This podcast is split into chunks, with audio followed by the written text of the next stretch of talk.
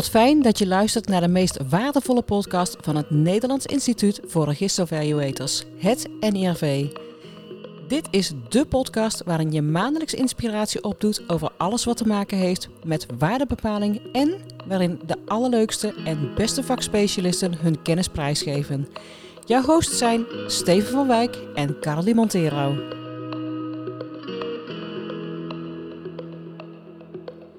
Onze gast van vandaag is Martin Haagoort. Sportleraar, dat is wat Martin als tiener wilde worden. Maar hoe anders kan het leven lopen? Een kennismaking met deze man, maar vooral ook met zijn specialisatie, want data science, wat is het nu eigenlijk? Martin studeerde econometrie aan de Erasmus Universiteit in Rotterdam. Hij heeft diverse internationale leidinggevende functies gehad, onder meer bij HP en Compaq. Vanuit deze achtergrond in data science en ICT is hij een expert op het gebied van implementatie van big data projecten. Daarnaast heeft Martin grote complexe ICT-gerelateerde transformaties uitgevoerd in meer dan 20 landen. Martin is Managing Director en Data Scientist bij Intelerts. Centraal punt in zijn carrière is Business Analytics. Door zijn achtergrond in analytics te combineren met verschillende senior posities is hij een expert geworden op het gebied van implementeren van business analytics, datawetenschappelijke projecten en grote CRM-initiatieven. Er komt een stortvloed aan berichten over artificial intelligence over ons heen. Wat is de relevantie van artificial intelligence voor middelgrote bedrijven? Of is het alleen voor corporate business? Ook wordt de rol van data science onder de loep genomen en wordt je wegwijs gemaakt hoe je binnen je onderneming hiervan gebruik kunt maken. Tijdens deze podcast krijg je tips over hoe je deze ontwikkelingen op waarde kunt schatten, wat dit op korte termijn betekent voor ondernemingen en waar je je op moet richten. Daarnaast gaan we op zoek naar de connectie tussen artificial intelligence, data science en valuation. Welkom allemaal, welkom Martin. Dankjewel.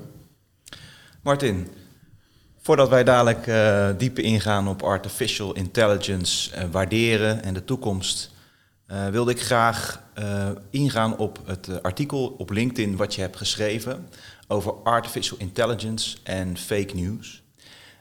en daarin geef je aan um, hoe mensen metaforen gebruiken om eigenlijk te verklaren wat artificial intelligence is. Ja. Kun je daar iets meer over vertellen? Ja, er is een, een groot, wijdverbreid misverstand eigenlijk over, uh, gelijk over de werking van onze hersenen. Daar begint het mee. Uh, er worden metaforen gebruikt dat een computer een goed model is voor de werking van onze hersenen. En dat lijkt heel erg logisch, want onze hersenen zijn een brein en, en er is een neuraal netwerk. Maar daar houdt ongeveer ook de vergelijking op met artificial intelligence en computers. We slaan namelijk geen informatie op, zoals een computer informatie opslaat. We halen dus ook niks terug zoals een computer dat doet. We herinneren niet zoals een computer herinnert. Het is een totale valse metafoor. Dat betekent dat uh, veel mensen die die metafoor wel geloven, die gaan ervan uit dat als een computer sneller wordt, hij dus, de mens dus ook ingehaald gaat worden door de computer. En dat is een, een, een totaal verkeerde veronderstelling. Is dat iets wat door de eeuwen heen gebruikt is, zeg maar? Dus dat fenomeen van metaforen. metaforen. Ja. Ja, in de, ik geloof in de 17e of in de, in de 16e eeuw, uh, hydrauliek, wanneer dat opkwam, toen het internet opkwam, toen elektriciteit opkwam, dichtte men eigenlijk allerlei dingen toe aan die nieuwe technologie die heel onrealistisch waren. En dat is nu eigenlijk weer zo. We hebben verwachtingen over computers en over AI, die eigenlijk volledig misgrijpen, maar het heeft nu wel heel vergaande consequenties. Belangrijk is bijvoorbeeld dat mensen, uh, doordat ze die metafoor aannemen, angstig worden voor het gebruik van AI. Als ware dat iets goddelijks dadelijk, wat in feite in gaat grijpen op ons mens zijn. Nou, dat is eigenlijk nergens op gefundeerd. Er is eigenlijk helemaal geen wetenschappelijke grond voor om dat te veronderstellen. Toen ik jouw artikel las, toen was ik eigenlijk een aantal, voelde ik een aantal dingen tegelijk. Ja. Ik voelde me teleurgesteld. Mm-hmm. En ik voelde me opgelucht. Ja. En ik voelde me verward. Ja. En dat kwam eigenlijk omdat um, ik was teleurgesteld. omdat ik het gevoel kreeg dat het beeld wat ik van artificial intelligence heb. Mm-hmm. Uh, dat dat, dat dat eigenlijk niet klopte en dat het eigenlijk best wel teleurstellend was wat je met artificial intelligence kon. Ja. Ehm, aan de andere kant was ik opgelucht, omdat ik dacht, ik als valuator en ook mijn uh, vrienden in het juridisch werkveld en in het financiële werkveld en dergelijke. Um, wij hoeven niet zo bang te zijn dat wij ons baan heel snel verliezen of uh, ons vak niet meer kunnen uitoefenen. Um, en toch ja, was ik ook weer verward. Omdat ik dacht, ja, maar het is wel iets wat bestaat, artificial intelligence. Dus hoe zou ik dat nu... Uh, en heb ik het niet alleen over valuators... Uh, maar ook, uh, ja, wat ik al zei, juristen, fiscalisten, mensen in de, dienst, in, in de dienstverlening.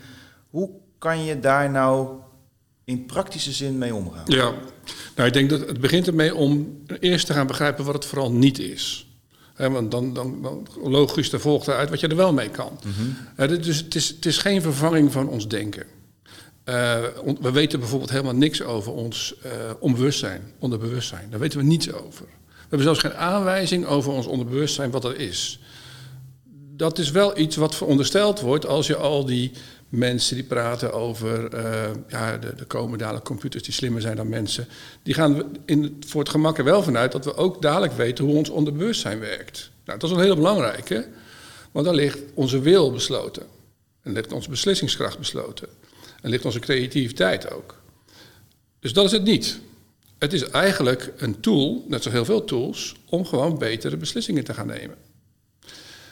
Het is eigenlijk een andere verwarring is het, het woord algoritme. Daar bestaat ook heel veel verwarring over. Dat is onderdeel van het hele AI-gebeuren. Wat is nou een algoritme? Een algoritme is eigenlijk niks anders dan gewoon logische instructies afwerken. Optellen. Uh, en, een algoritme aan zich is gewoon dom. Is inherent dom. Een algoritme kan zelf niks. Daar zijn we ook verward over. Want we denken dat een algoritme iets levends is. Dat is het niet. Het is gewoon een instructie de beste definitie vind ik nog voor artificial intelligence is dat je sorteert, je filtert en je selecteert. Mm dus je hebt heel veel gegevens, die ga je netjes rangschikken, dan ga je in filteren en je haalt wat uit. Dat is de essentie van artificial intelligence. Het lerende deel is dat je steeds weer nieuwe informatie blijft geven, waardoor dat model wat je maakt verbeterd wordt.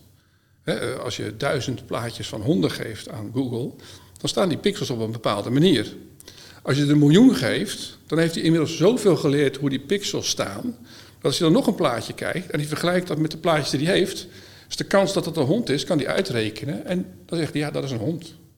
Dat lijkt voor ons nu heel uh, magisch bijna, maar het is gewoon rekenwerk. Het is sorteren, filteren, selecteren en je laat het zien wat het is. Dus dat, dat, is belangrijk, dat je eerst begrijpt uit wat voor componenten bestaat het en wat is het vooral niet. Dus um, ik ga even terug naar mijn beeld van artificial intelligence. En dat bestaat uit uh, Tweaky van uh, Buck Rogers, uh, Hall van Space Odyssey van Stanley Kubrick. Dat soort mm, wezens eigenlijk. Robots. Robots. Ja met wie ik uh, op de een of andere manier moet of kan communiceren. Ja. En als ik dan denk aan artificial intelligence, dan denk ik aan uh, een soort van black box. Ja. Een soort alien wat ik niet begrijp. En ik stop daar iets in. En er komt iets terug. Ja. Uh, en dat is dan uh, beter dan wat, een, wat ik zelf had kunnen doen. Want anders had ik niet... Een, kleine taak. Het gaat altijd over kleine taken. Maar doordat het zo snel gaat, ben jij in verwarring. Hm. Dus als je het supersnel doet, dus de robot spreekt tegen mij, wordt geanalyseerd, die herkent woorden en die geeft een antwoord uit zijn database. Ja. Dus dat, dat, zo simpel werkt het. Die, die robot kan niet denken, die is niet die is niet aan daar. Nee, nee, dat zou ik nou eens gaan zeggen. Hij kan wel random dingen roepen. Dat kan ook. Dat kan je mhm. inbouwen. Mhm. Je hebt een verzameling van antwoorden en random pik je er één. Dat lijkt heel grappig. Mm. Kan soms relevant zijn. Er zijn misschien honderd relevante woorden. Nou, dan pak je er eentje van. Kansrekening eigenlijk weer. Wat is het beste woord in welke omstandigheid? Dat, dat, dat lijkt heel sophisticated, maar het is eigenlijk gewoon rekenwerk. Je hebt het over kansberekening en dan denk ik gelijk ook, uh, ja, waar je ook heel veel verstand van hebt, data science, Mhm. statistiek, Mhm. econometrie. Ehm, is er eigenlijk dan een, is er dan een, wel een verschil tussen artificial intelligence zoals we dat nu kennen en het zeg maar een beetje oldschool benadering bijna van statistiek? Nou, het, het- de, de, de algoritmes die we nu gebruiken, die zijn eigenlijk al 30, 40 jaar oud. Die zijn al heel lang geleden bedacht. Uh, maar essentie is data. De essentie is data. Data is veel belangrijker dan het algoritme wat je gebruikt om in die data iets te gaan leren. Dus als je ook naar valuation gaat, ga je eerder kijken naar wat is de waarde van de data die ik heb. Een algoritme aan zich, volgens mij is dat in Europa niet te patenteren, maar wel de oplossing als geheel. En de oplossing als geheel begint altijd met de data. Wat voor waarde kan je creëren uit data? Dus dus ehm, ik geloof dat George W. Bush zei, it's the economy stupid. Eigenlijk is het, it's the data stupid. Als je mensen zegt van het AI is ons, is ons, nieuwe, hè, ons, ons nieuwe god. Nee, het gaat over wat doen we met data. Hoe bewerken we data? Hoe analyseren we data? Hoe ga je nieuwe dingen met data doen? Ik heb er nog wel even een vraag over, eh, Martin. Want je zegt, de algoritmes zijn al heel erg oud. Ja, Worden er nu nog nieuwe algoritmes ontwikkeld? Of worden ze elke keer verbeterd? ja dat zeker. Er komen allerlei nieuwe varianten. Heel veel, en allerlei, afhankelijk van welk gebied je zit. Bijvoorbeeld in, in de visuele eh, sfeer of als je in de tekst zit. Allerlei verschillende algoritmen. Maar de basisgedachte, hoe die, de, de theorie daarachter, die bestaat al heel lang. Alleen doordat de computers zoveel sneller zijn geworden, zijn ze, zijn ze veel meer toegepast geworden. Ja. Hè, dus dat heeft een tijd geduurd. Want in het begin werd alles beperkt door de beperkte rekenkracht. Je hebt veel rekenkracht nodig om te zoeken. Om, om, om, eh, algoritmes, om dingen. Een belangrijk onderdeel van een algoritme is, zo- zo'n machine learning algoritme, is dat er zit een soort test, statistische test in. Die eigenlijk vergelijkt van, is de kans dat dit plaatje ook een hond is, ook werkelijk zo is. Dus er moet echt veel gerekend worden. Ja. Dat is eigenlijk waardoor het nu zo in de stroomversnelling geraakt is. Oké. Ehm, maar dan kom ik even terug naar, weer naar bijvoorbeeld valuation. Ja, Ehm, ik begrijp dat de kwaliteit van data essentieel is in de output die ja, een mens eh, genereert en, dus Ja. ook, en ook artificial intelligence. Eh, maar bij valuation ehm, heb je ook te maken met de kwa- kwantiteit van de data. Oftewel, je, hebt, je krijgt data, bijvoorbeeld eh, jaarrekeningen van de afgelopen drie jaar, afgelopen vijf jaar. Je krijgt een businessplan van het management, eh, eventueel marktstudies. ja, Maar dan hebben we het niet over eh, big data. We hebben het niet over bijvoorbeeld eh, de energiestanden van een eh, complete stad Mhm. die je processed en waarbij je dan eh, met die big data eh, bepaalde analyses kan Ja. doen en ook het algoritme eh, kan trainen. Mhm. Want dat moet ook. Je moet hem toch trainen en dan testen en dan heb je een grote dataset nodig. Hoe zou je dan eh, artificial intelligence, hè, Mhm. door dat selecteren waar je het Ja. over hebt en dat berekenen, hoe zou je dat dan eventueel kunnen gebruiken als valuator als je weet dat de hoeveelheid data beperkt? Nou ja, ik denk dat je, je moet naar de verschillende toepassingsvormen kijken. Ehm, en de toepassingsvormen zijn al, hoe, hoe, smaller de toepassingsvorm, hoe be- beter die vaak is. En ne- neem bijvoorbeeld een, een röntgenfoto bekijken om daar te analyseren of je een vlekje ziet op een röntgenfoto. Nou, dat is een van de belangrijkste voorbeelden die nu heel succesvol is. Daar kan, een, daar kan een, een, een algoritme beter dan dat de beste hartchirurg of de beste oncoloog dat nu kan. Nou, super toepassing. Maar dat is in zijn gegevens eigenlijk heel beperkt. Je hebt alleen maar die röntgenfoto, of die scan, of wat het ook is. En je hebt er heel veel. Die scans, om dat te leren, die zijn wel allemaal gelabeld. Dat is heel belangrijk. Hè? Dus mensen, het is gewoon handwerk. En mensen denken, AI is een computer. Nee, er moet heel veel getraind worden. Dus iemand moet wel vertellen, dat is een hond. Ja. En geen, eh, hè, een goed voorbeeld dat ik jou noemde laatst is... dat het plaatje van die zeehondjes en muffins... dan zie je dus allemaal muffins liggen... en er zit één zeehondje tussen met die oogjes... Mhm. Oh, en het ja. lijkt naar een muffin.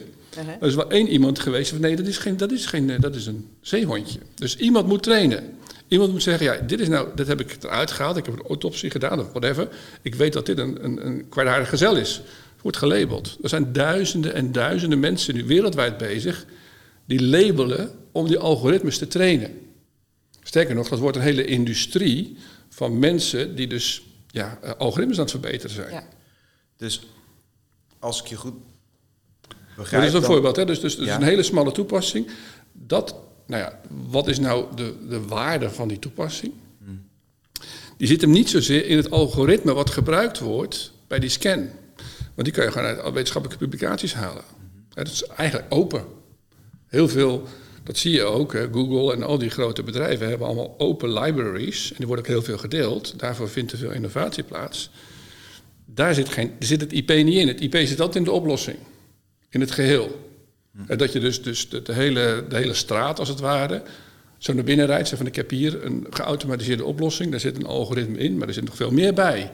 Mhm. er zit een, ja, een, een plan achter en een benadering en een markt. Dat is meer eh, de waarde van de onderneming dan, dan dat het algoritme nou waarde zou hebben.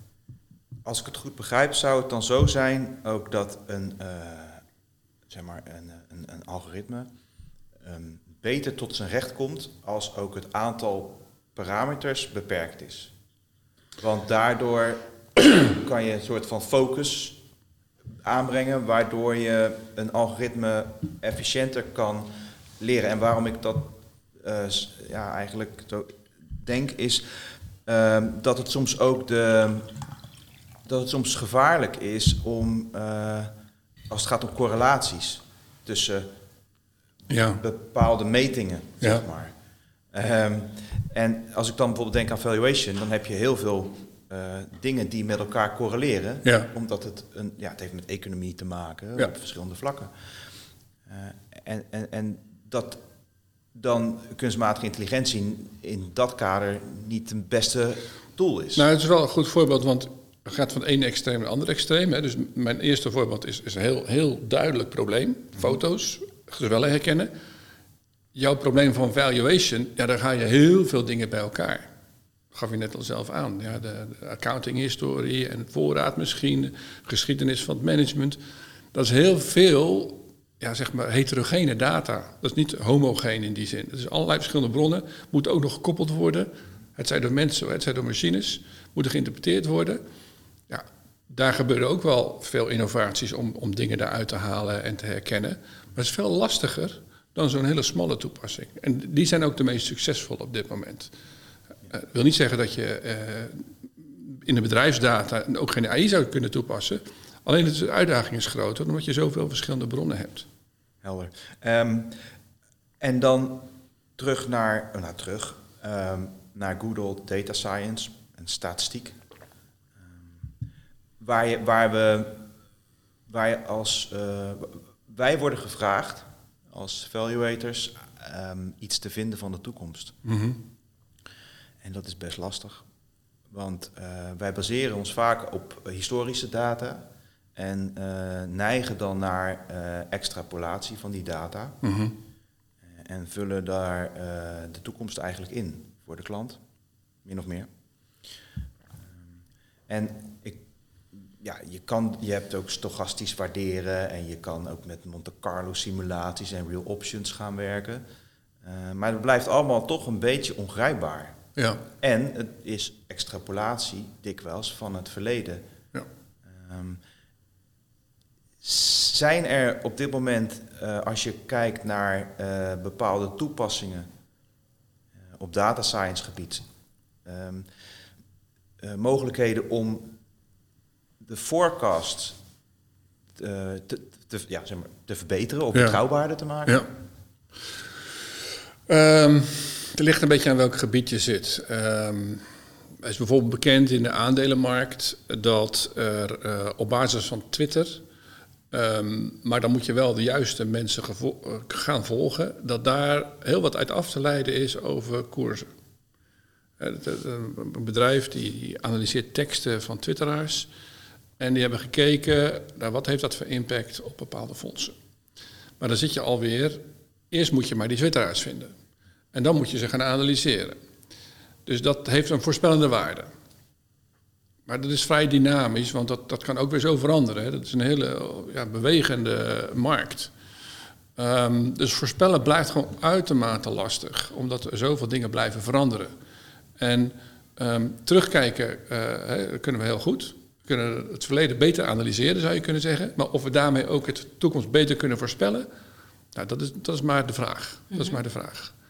Um, er zitten ook twee facetten aan het AI, maar ook aan de statistiek. Dus het is eigenlijk heel goed beschrijven van het verleden. Nou, ik denk dat we dat nog beter kunnen gaan doen, omdat we nog dieper kunnen analyseren. We kunnen nog meer segmenten maken en patronen waarvan we niet verwachten dat ze er waren. dus, dus de unknown unknowns, die ga je vinden. Je hebt nooit die vraag gesteld, maar ik ga wel een antwoord geven. Dat wil niet zeggen dat we ook beter naar de toekomst kunnen kijken. Ook, ook omdat we, ja, er zijn zoveel dingen die uh, blijven bewegen. Dat um, voorspellen zijn we gewoon ja, worden, worden we volgens mij niet veel beter in.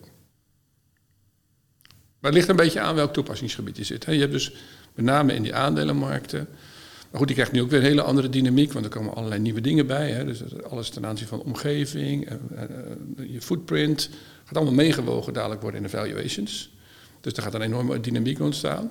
Nou ja, dus de oude modellen die, die werken niet meer. Dus heel veel zijn nu kortzachtig bezig om die nieuwe informatie over hoeveel zonnepanelen heeft dat bedrijf en waar heeft hij allemaal fabrieken staan en wat is de value chain van het bedrijf, die willen ze allemaal nu gaan ja, uh, in, in datamodellen gaan zetten omdat ze dat, dat gaat de waardering van bedrijven beïnvloeden. Er is nu een enorme ja, inhaalslag bezig.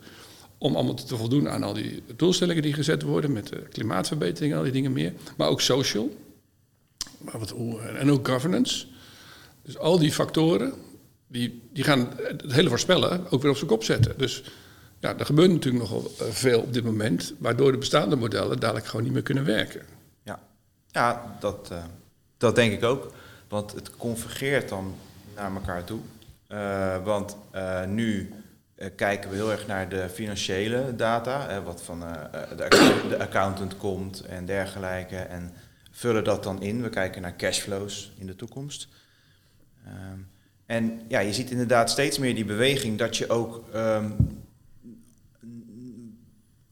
zaken die niet makkelijk in een, uh, in een euro uh, om te rekenen zijn, ja. dat je die wel mee moet nemen ja. in een waardering. Ja.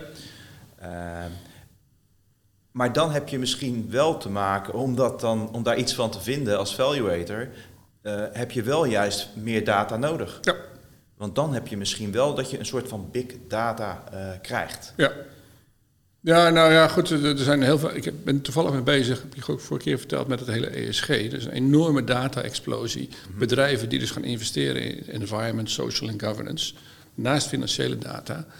Uh, en die zijn dus bezig om te kijken, kunnen we heel makkelijk de supply chain en de footprint van een bedrijf in kaart brengen.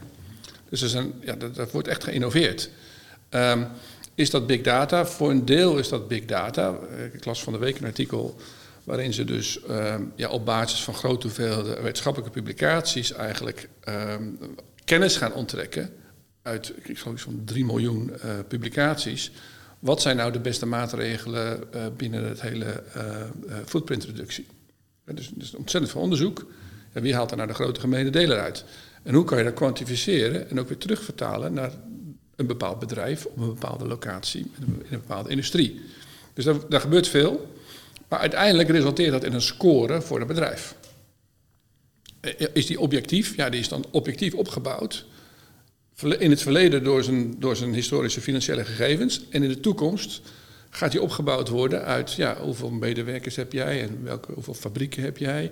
En uh, ja, zit je in de bruine industrie of zit je in de groene industrie? Zeggen.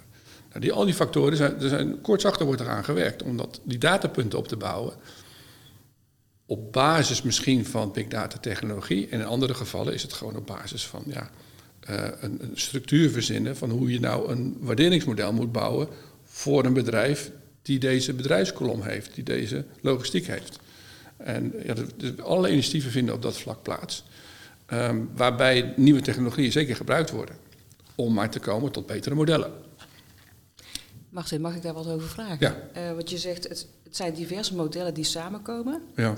Um, en zijn dat dan allemaal cijfers, verschillende cijfers die gebruikt worden daarvoor, die bij elkaar opgeteld worden op een bepaalde ja. manier? Ja.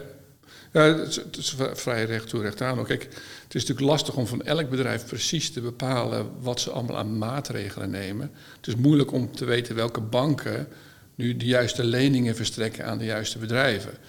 Ehm, dus ze zijn eigenlijk op, een aantal manieren bezig om gegevens te gaan verzamelen. Ja. Ehm, en, en dat is, ja, dat is een, eigenlijk een nieuwe soort industrie. Uh, waar je nu een bestaande industrie hebt van financiële data. En nou ja, neem, kijk maar al die grote bedrijven die ermee bezig zijn. Er komt een nieuwe data-industrie naast. Er staat dus in eerste instantie gaat het vooral over data. Gewoon data verzamelen over, ja, hebben jullie alle maatregelen genomen? Wat staat er in je jaarverslag? Uh, wat, hoeveel investeer je in groene energie? Uh, wat doe je voor social? ben je met gelijkheid bezig? Hoe zit het met de verhoudingen in je bedrijf? Ja. Dat soort data wordt nu steeds meer verzameld. En die gaat gebruikt worden om modellen te maken. Het begint weer bij het opbouwen van de data. Ja. en, zijn, en, elke bedrijfstak krijgt dan straks ook een soort eigen model? Ja, nou, er zijn zoveel initiatieven op dit moment. Eh, als, je, als je daarnaar gaat kijken, van het World Economic Forum heeft daar een mooi overzicht van. Er zijn allerlei instituties en instanties en, en ja, uh, grote bedrijven bezig om gewoon nieuwe soorten data op te bouwen. Ja.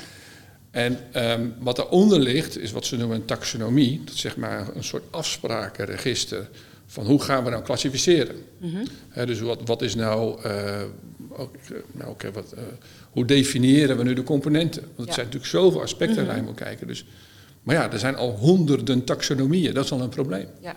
Dus er is niet één afgesproken standaard hoe we er nou naar gaan kijken. Dus dat is, er zijn geloof ik ja, tientallen instituties mee bezig. En er zijn mensen die promoveren nu op wat is nou de beste taxonomie. Ja.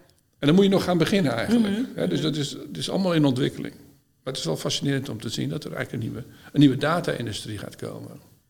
Is die data-industrie uh, dan eigenlijk ook niet uh, vanuit ethisch oogpunt uh, gevaarlijk? Omdat je had het net over definiëren van hè, taxonomieën en dergelijke, definiëren van bepaalde dingen. Ja. Ehm, als dan die grote datafabrieken voor ons gaan definiëren uh, wat, wat goed is en wat niet goed? Nou, het zijn hele gerenommeerde instituties. Dus het is echt alle grote, ja, de, de, United Nations en de, nou ja, noem ze allemaal op. Die, die spelers die, daar, die zijn daar heel serieus mee bezig. Juist om het zo objectief mogelijk te gaan maken. Daarom zijn ze wel eens naar één taxonomie gaan voor al die metingen. Maar dat neemt niet weg dat we het natuurlijk uh, dik gaan misbruiken als mensheid. Dat doen we altijd al. Het is nu zo met die green bonds, ik weet niet of je dat gevolgd, gevolgd hebt, maar er is nu heel veel greenwashing bezig. Dus dat betekent eigenlijk dus leningen die dus op papier groen zijn, of eh, eigenlijk niet groen zijn, bruin zijn noemen ze dat dan, die worden groen gemaakt. Dus dat is, dat, is van, ja, dat is van alle tijden natuurlijk, dat wij natuurlijk uh, ja, uh, ons slaatje eruit proberen. Dus net eventjes buiten de lijntjes te kleuren. Mm -hmm. Dus het zal altijd ja, dat is nou eenmaal menselijk. En niets menselijks uh, is ons vreemd. Er zullen er altijd weer manieren gevonden worden om die dingen te misbruiken. Maar de intentie is in ieder geval wel om gewoon naar meer objectieve metingen te gaan van hoe bedrijven ja, zich gedragen en zich verhouden tot de, tot de gemeenschap. Nee, daar, daar zoek ik eigenlijk uh, een beetje naar. Naar de, uh, hoe mensen zich verhouden tot uh, dan ja, een, een, een, algoritme of zo. Ja. kijk, mensen hebben emoties, hebben drijfveren. Mm -hmm. daar refereer je net zelf aan. Um, en dat kan goed gaan. En de geschiedenis ook, heeft ook uitgewezen dat het soms fout kan gaan. Ja. Um, zover ik kan inschatten, is een algoritme emotieloos. Ja. En toch heb ik daar mijn twijfels over. Nou ja, kijk, het begint met het begrip bias. Hè. Dat is nu, er wordt heel veel over bias gesproken. En, en dat begrip alleen al is al niet begrepen. wat is nou scheefheid? Wat is nou vooringenomenheid? En, en in principe zijn we het allemaal. Uh, en in de technologie, een database is per definitie biased. Anders was het geen database namelijk. Want het is een selectie van dingen. Dus het is niet de rest. Het is een selectie van dingen. Dus bias speelt op een aantal niveaus. Scheefheid zit op een aantal niveaus. Zit hem in de data. De data kan niet vertegenwoordigen wat je denkt dat het vertegenwoordigt. Het zit hem in de persoon die er iets mee gaat doen. Die heeft veronderstellingen. Dan zit het in de rekenregels. Ik noem ze even voor het gemak rekenregels. Want over het algemeen zijn het meer rekenregels dan zelflerende mechanismes. En dan is het nog eens een keer de omgeving waar je in zit. De, de, de sociale component, de gemeenschappelijke component. Dus bias is op heel veel niveaus. Dus als wij zeggen van ja, er zit iets heel oneerlijks in een algoritme, is het altijd degene die, die achter de knoppen zit. Die, die, die die scheefheid erin gebracht heeft. Het algoritme zelf doet gewoon wat het gevraagd is. En als jij er uh, oneerlijke regels in gestopt hebt, of je hebt het experiment verkeerd gedaan, dat is heel vaak zo. Wat ik heel veel zie is dat mensen gewoon niet weten hoe ze een hypothese testen. Of hoe ze uitvinden hoe scheef hun data is.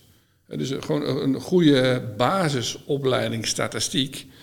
Ja, heel veel van die mensen die nu in de, in, de, in de machine learning zitten, die zijn eigenlijk met de tooltjes begonnen om te programmeren, zonder dat ze een goede basis hebben van hoe zet ik nou een wetenschappelijk experiment op. Want dat is in principe wat je moet doen. Je moet iets testen, valideren en dan kijken of het werkt. Ja, het is gewoon heel ABC, dus niks nieuws onder de zon. En daar wordt nog gemakkelijk aan voorbij gegaan. Dan zeg ik, ik een tooltje, ik heb data, ik heb een algoritme en er komt iets uit. En je moet wel weten wat je aan het doen bent. Dus je moet die data goed kennen.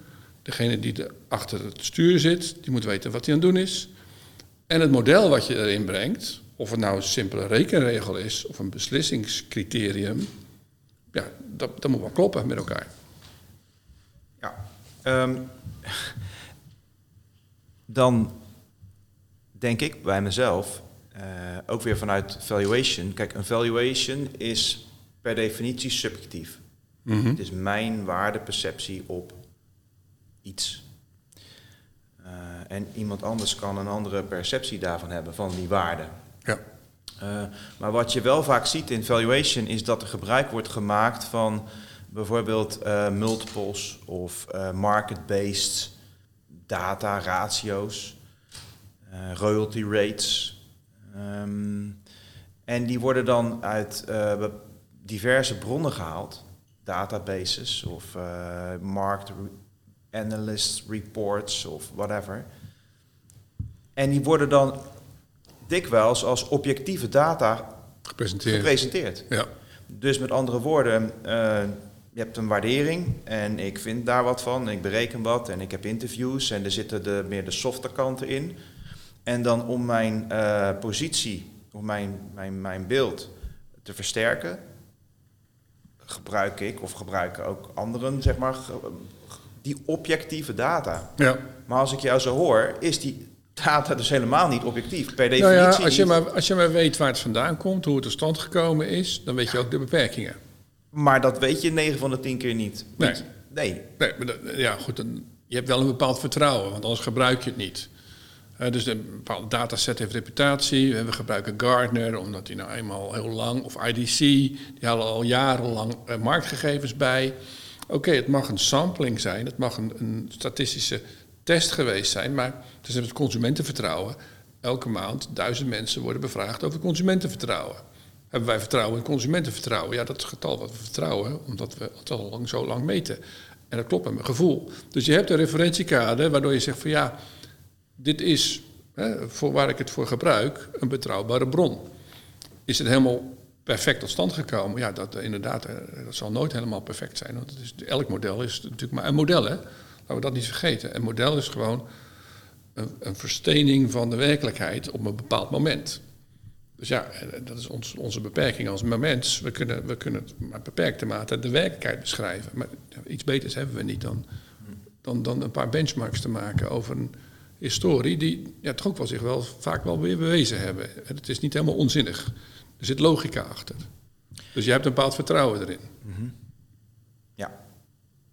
En ik denk dat je met, met, met, met kunstmatige intelligentie en met al die nieuwe tools je nog meer informatie zal gaan krijgen. Wat ik net zei over dat, dat noemen ze dan de sentiment mining. Dus kan je uit, eh, net zoals nou, er zitten nu de, tweets van uh, Donald Trump te analyseren, wetenschappelijk. Daar kan je wel wat uit leren. Dus jij, jij gaat in de toekomst, als jij patenten gaat onderzoeken, ga je heel veel sentimentdata ook krijgen, die ook informatie geven over de, de, de, de claim die jij neerlegt. Of die, de waardering die jij wil gaan, gaan, uh, gaan neerleggen. -hmm. Of wil gaan bevechten. Ja. ja, je ziet nu inderdaad um, dat er eh, tweets, eh, di- dingen op, die gepost worden op Reddit, eh, Twitter, Google, eh, dergelijke. Die worden bijvoorbeeld gekoppeld aan koersdata Ja. van een bitcoin.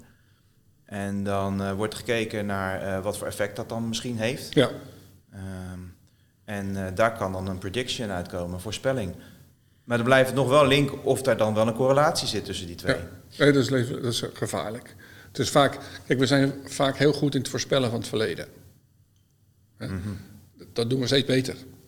We begrijpen het verleden steeds beter. Maar of onze voorspelling in de toekomst beter wordt, ja, dat heel, hangt heel erg af. Ik denk eh, met name in die smalle toepassingen in de medische wereld, zullen we inderdaad wel steeds beter worden met eh, te begrijpen hoe het werkt, zodat we beter kunnen voorspellen. Eh, Kijk maar naar de DNA-revolutie.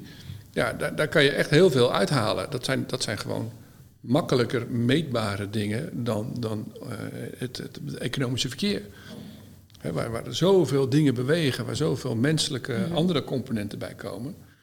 Ehm, niet, niet gezegd dat we alles in de medische wetenschap kunnen gaan begrijpen, maar dat is, dat is een wat makkelijker eh, eh, gebied om te voorspellen, zeg maar. Ja. ja. Ehm, iets heel anders. Ja, Nou, niet helemaal anders, maar ehm, je kent eh, de uitvinder van de synthesizer waarschijnlijk, eh, Ray Kurzweil Ja. en eh, Peter Diamandis. Deze kerels die eh, hebben de Singularity University opgericht, Hm. saampjes. ja, Ehm, en zover ik het begrijp is singularity, nou singulariteit is een punt in de toekomst eh, waar dingen samenkomen en waarbij ja, innovatie gewoon. Nou, hun statement is dat er dadelijk een super intelligence komt, waardoor wij overbodig worden, als ik het samenvat. Ja, Hè? Ehm, maar ja, dat, dat is gewoon vol, volkomen kul. Ik bedoel, eh, we, kunnen, we komen nieuwe technologieën, we zullen nog sneller kunnen rekenen, we zullen nog meer weten. Maar er zit ook een heel sterke paradox in. Met heel veel dingen waar we meer van weten, weten we uiteindelijk nog meer minder van. Eh, bijvoorbeeld in de nanotechnologie en de biochemie. Daar komen we nu op zo'n laag niveau dat de complexiteit zo groot wordt dat we het wel mooi kunnen beschrijven, maar nog, eigenlijk nog minder begrijpen van bijvoorbeeld hoe een cel werkt. Dat is werkelijk fenomeen, fenomenaal. Als je in een cel gaat kijken wat er allemaal gebeurt. Dus hoe meer we weten, weten we ook uiteindelijk weer minder. Deze mannen beweren, volgens die, volgens die eh, analogie van, van eh, onze hersens zijn een computer, die metafoor, die geloven daarin. Die hebben die doorgetrokken. Dus die hebben dat wat we gevonden hebben, snel rekenen en, en snel oplossingen vinden, doorgetrokken. Dus dat betekent dat we ook slimmer kunnen worden dan wij zelf zijn. Daar is gewoon onzin. Er is er geen enkele geen wetenschappelijke eh, bewijs voor dat er gaat gebeuren. Dus een hele theorie van singulariteit, met andere woorden, er gaan computers komen die ons gaan vervangen, wat zij zeggen. Er zit nog veel meer achter, want zij denken dat er eh, transhumanisme gaat komen. Dus dat er mensen, supermensen gaan komen. Nou, het is wetenschappelijk zitten wel hele aantrekkelijke elementen in. Hè, want er ah, bijvoorbeeld, natuurlijk gaan op een aantal dingen, dus nanotechnologie nanomachines. Ja, dat gaat echt gebeuren. Dat is al aan het gebeuren. Fantastische innovaties. Maar gaan we de mens kunnen vervangen? Ja. Er zijn, zijn, als je de topwetenschappers volgt op het gebied van neuroscience, geen enkele aanwijzing. Nou, als dit nou mensen zijn die opgegroeid zijn als product van de verlichting, dan moet je je beslissingen en je ideeën in ieder geval wetenschappelijk funderen.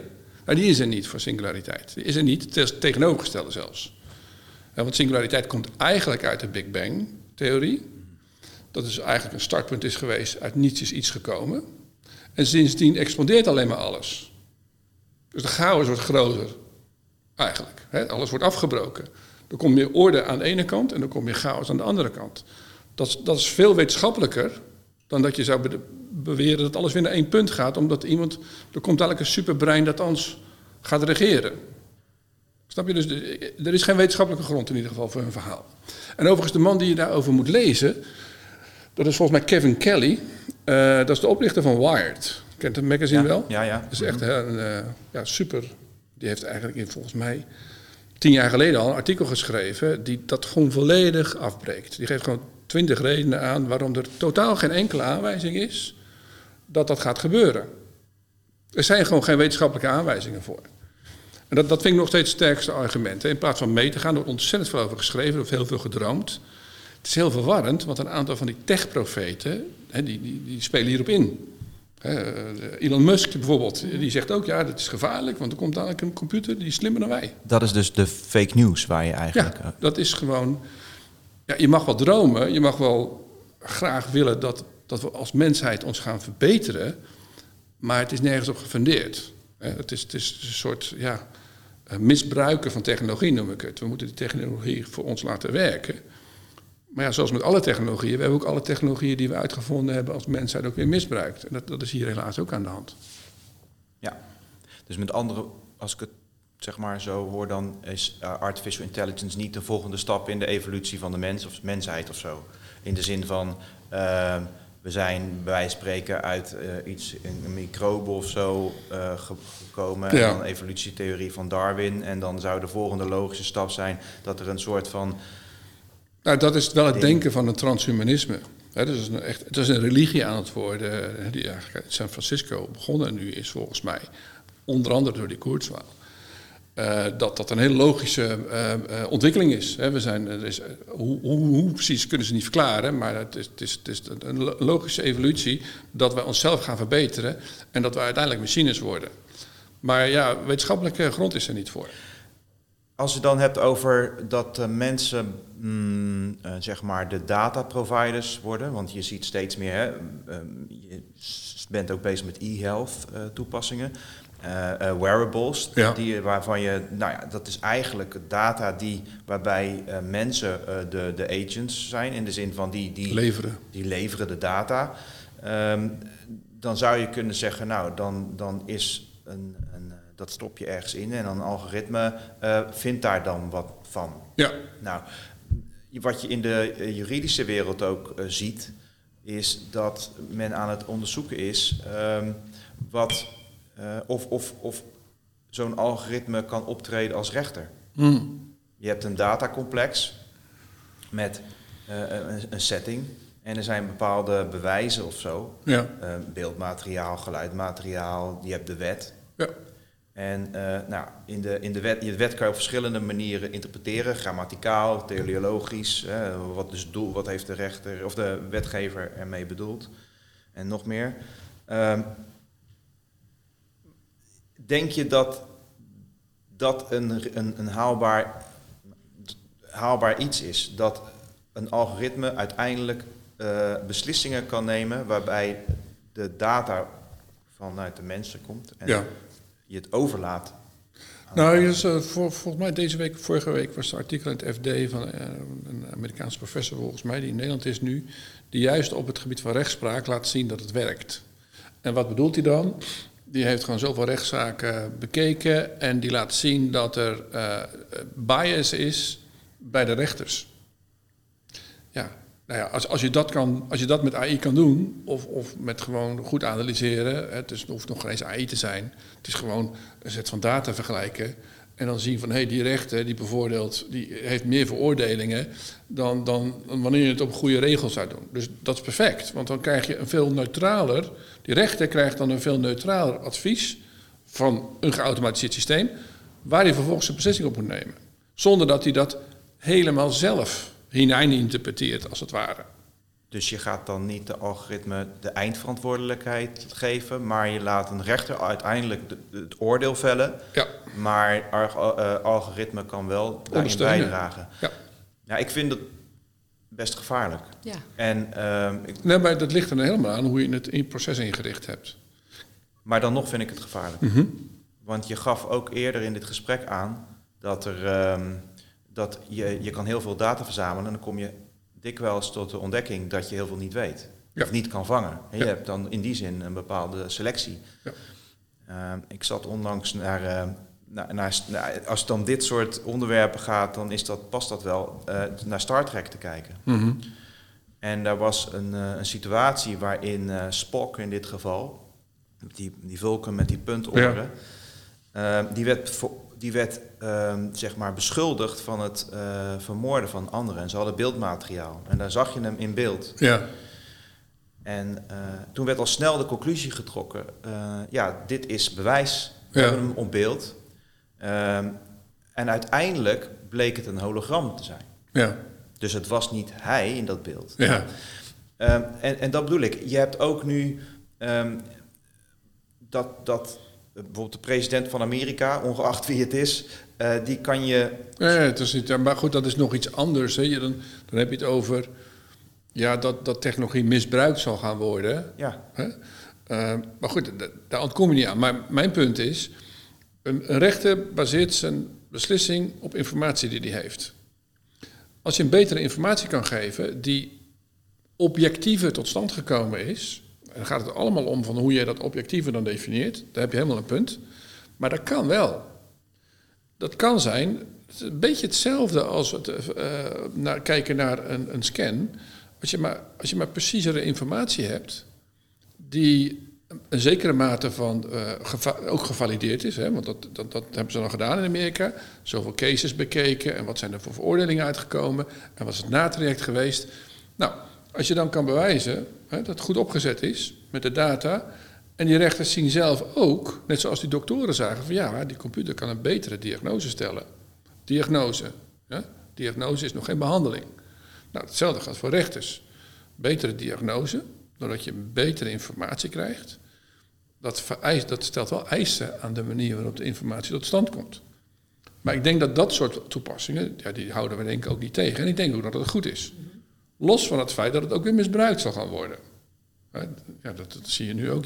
Jij doet nu veel meer data gebaseerd eh, waarderen dan dat je het 15 jaar geleden bij wijze van spreken deed. Dus je doet het zelf ook al. Alleen je, je hebt nog steeds valkuilen waardoor je inderdaad eh, helemaal de verkeerde beslissing zou kunnen nemen. Dat, kan nog steeds. Alleen de kans zou kleiner moeten worden als je, als de goede methode toepast. gaat, gaat een algoritme ooit emoties krijgen volgens jou? Ja, het kan het simuleren. Hè, dat, is, dat, is, dus, dat zie je nu al. Eh, die, die robots die in de zorg gebruikt worden. Die robots die in de zorg gebruikt worden, hebben een hele goede functie. Ouderen voelen zich minder eenzaam als ze een poesje hebben Ja. wat beweegt. Ja, waar zit die emotie dan? Die zit niet in dat poesje, die zit bij die ouderen Ja. die er wat aan heeft. Ja. Dat ze een knuffelding heeft wat beweegt en knort. Is dat emotie? Nee, dat is geen emotie. Dat is een robot die gewoon knorrende geluiden maakt. Omdat die oudere hem over zijn buik wrijft. Dan is het meer interpretatie van de persoon die dat... Ja, dat is bij ons wat het emotie oproept. Dus in die zin, het gaat impact hebben op onze, op onze emotie. Maar het is gewoon een robot. Die gewoon een instructie uitvoert. Leert die robot niet van de feedback van de mens dan? Net zoals je bijvoorbeeld een. Nou ja, dat is wat je, als je het programmeert. Ja. Want bij deep, misschien zeg ik iets heel geks, maar bijvoorbeeld bij eh, deep, deep reinforcement learning-achtige toepassingen, waarbij je, zoals ik het heb voorgesteld, een, eh, je hebt een muis en die zit in een, in een doolhof. En je instrueert die muis wat goed is of slecht is, Ja. door te zeggen, nou hier heb je wat eten. En op het moment dat hij het eten ontdekt, eh, dan krijgt hij een, eh, Beloning. pluim. Ja. Eh, en als die naar een doodlopend straatje gaat, dan eh zeg je ja, dit is niet goed. En dan gaat Ja. hij weer terug. En alleen het risico wat je dan loopt, is dat die muis genoegen neemt met dat stukje eten. En niet Mhm. verder op zoektocht gaat. En eh, dat je dan uiteindelijk verder in dat doolhof een heel groot stuk kaas hebt. Mist loopt. Ja, en, die, Ja. En, die, en je moet hem eigenlijk, eh, zeg maar, ja, belonen voor het feit dat hij een soort van eh, gaat eh, exploreren, gaat ontdekken Ja. dat er misschien naast het eten wat hij al zeker heeft gesteld, Ja. nog iets groters is. Ja. Nou, eh, even dan, misschien is het, die analogie helemaal niet, past helemaal niet, maar eh, je hebt een robot en ehm, die eh, reageert op, die, die heeft een soort gemaakte emotiedatabase. Ja. Daar start hij mee. En die interacteert met mij. Dan kan het toch wel zijn dat die robot misschien mm, daar zelf dan eh, conclusies en in, in, in, in, eigen emotie... Stappen gaat maken. Ja. ja. ja. ja. Nou, maar, maar dan is het nog steeds tot op een bepaalde hoogte. Ik bedoel, je kan zeggen, ja, Je moet wel programmeren. Want een robot kan niet onderscheiden of je nou over zijn buik aait in eerste instantie of dat je slaat. Tenzij je zegt, dit is iets anders dan dit. En, als, en, als, je dit soort bewegingen voelt, ja, dan hoeft ze even niet geknuffelen met je. Maar als je dit voelt, ga knuffelen. Dat is toch een instructie. Dan kan je zeggen, oké, als ik nou drie keer zo doe en twee keer zo, wat moet hij dan doen? Ja, dan moet je, dan moet je wel. Dat is leren, zeg maar. Dan kan je zeggen van, uh, ja, dat, dat, ze gaat minder knorren, want ze hebben nu even genoeg gehad. Ja. Dat zijn de regels die je erin bouwt. Um, tja, artificial intelligence. Uh, wordt het een zegen of wordt het een bedreiging? Ja, ik denk dat het in heel veel vlakken gewoon uh, ontzettend mooie uh, innovaties al oplevert. Um, maar dat we het moeten oppassen dat we het, hoe we het gaan, gaan gebruiken. En dat is met, eigenlijk met alle innovaties zo geweest. Dus ja, we blijven mensen. Dus we zullen er ook misbruik van blijven maken. Ik vind het zelf in ieder geval een hele geruststellende gedachte dat de mensen niet vervangen kunnen worden door machines of door uh, artificial ja. intelligence. Ja. ja, dat is best wel een idee wat veel mensen hebben. Ja. Dus, uh, nou, dan gaan wij maar als uh, valuators gebruik maken van artificial intelligence, maar wel op een gepaste manier. Ja. En gelukkig kunnen wij gewoon ons werk nog voor blijven zetten de komende jaren. Dat is inderdaad heel geruststellend. Ja. Nou, heel mooi. Um, Martin, Heel erg bedankt. Ja, het was leuk. Dankjewel. Ja, ja. heel verhelderend. En uh. Okay. ja, nogmaals dank. Oké, okay. graag gedaan. Je luisterde naar een aflevering van de waardevolle podcast van het Nederlands Instituut voor Registervaluators door Steven van Wijk en Caroline Montero. Vond je deze podcast waardevol of inspirerend? Laat het ons weten in de comments. We vinden het leuk als je een review met je nieuwe inzichten achterlaat. Heb je een suggestie voor een interessant onderwerp of een interessante spreker? Laat het ons weten via onze social media kanalen LinkedIn, YouTube of via de mail naar secretariaat.nirv.nl. En wie weet wordt jouw suggestie in een volgende podcast behandeld. Wees waardevol.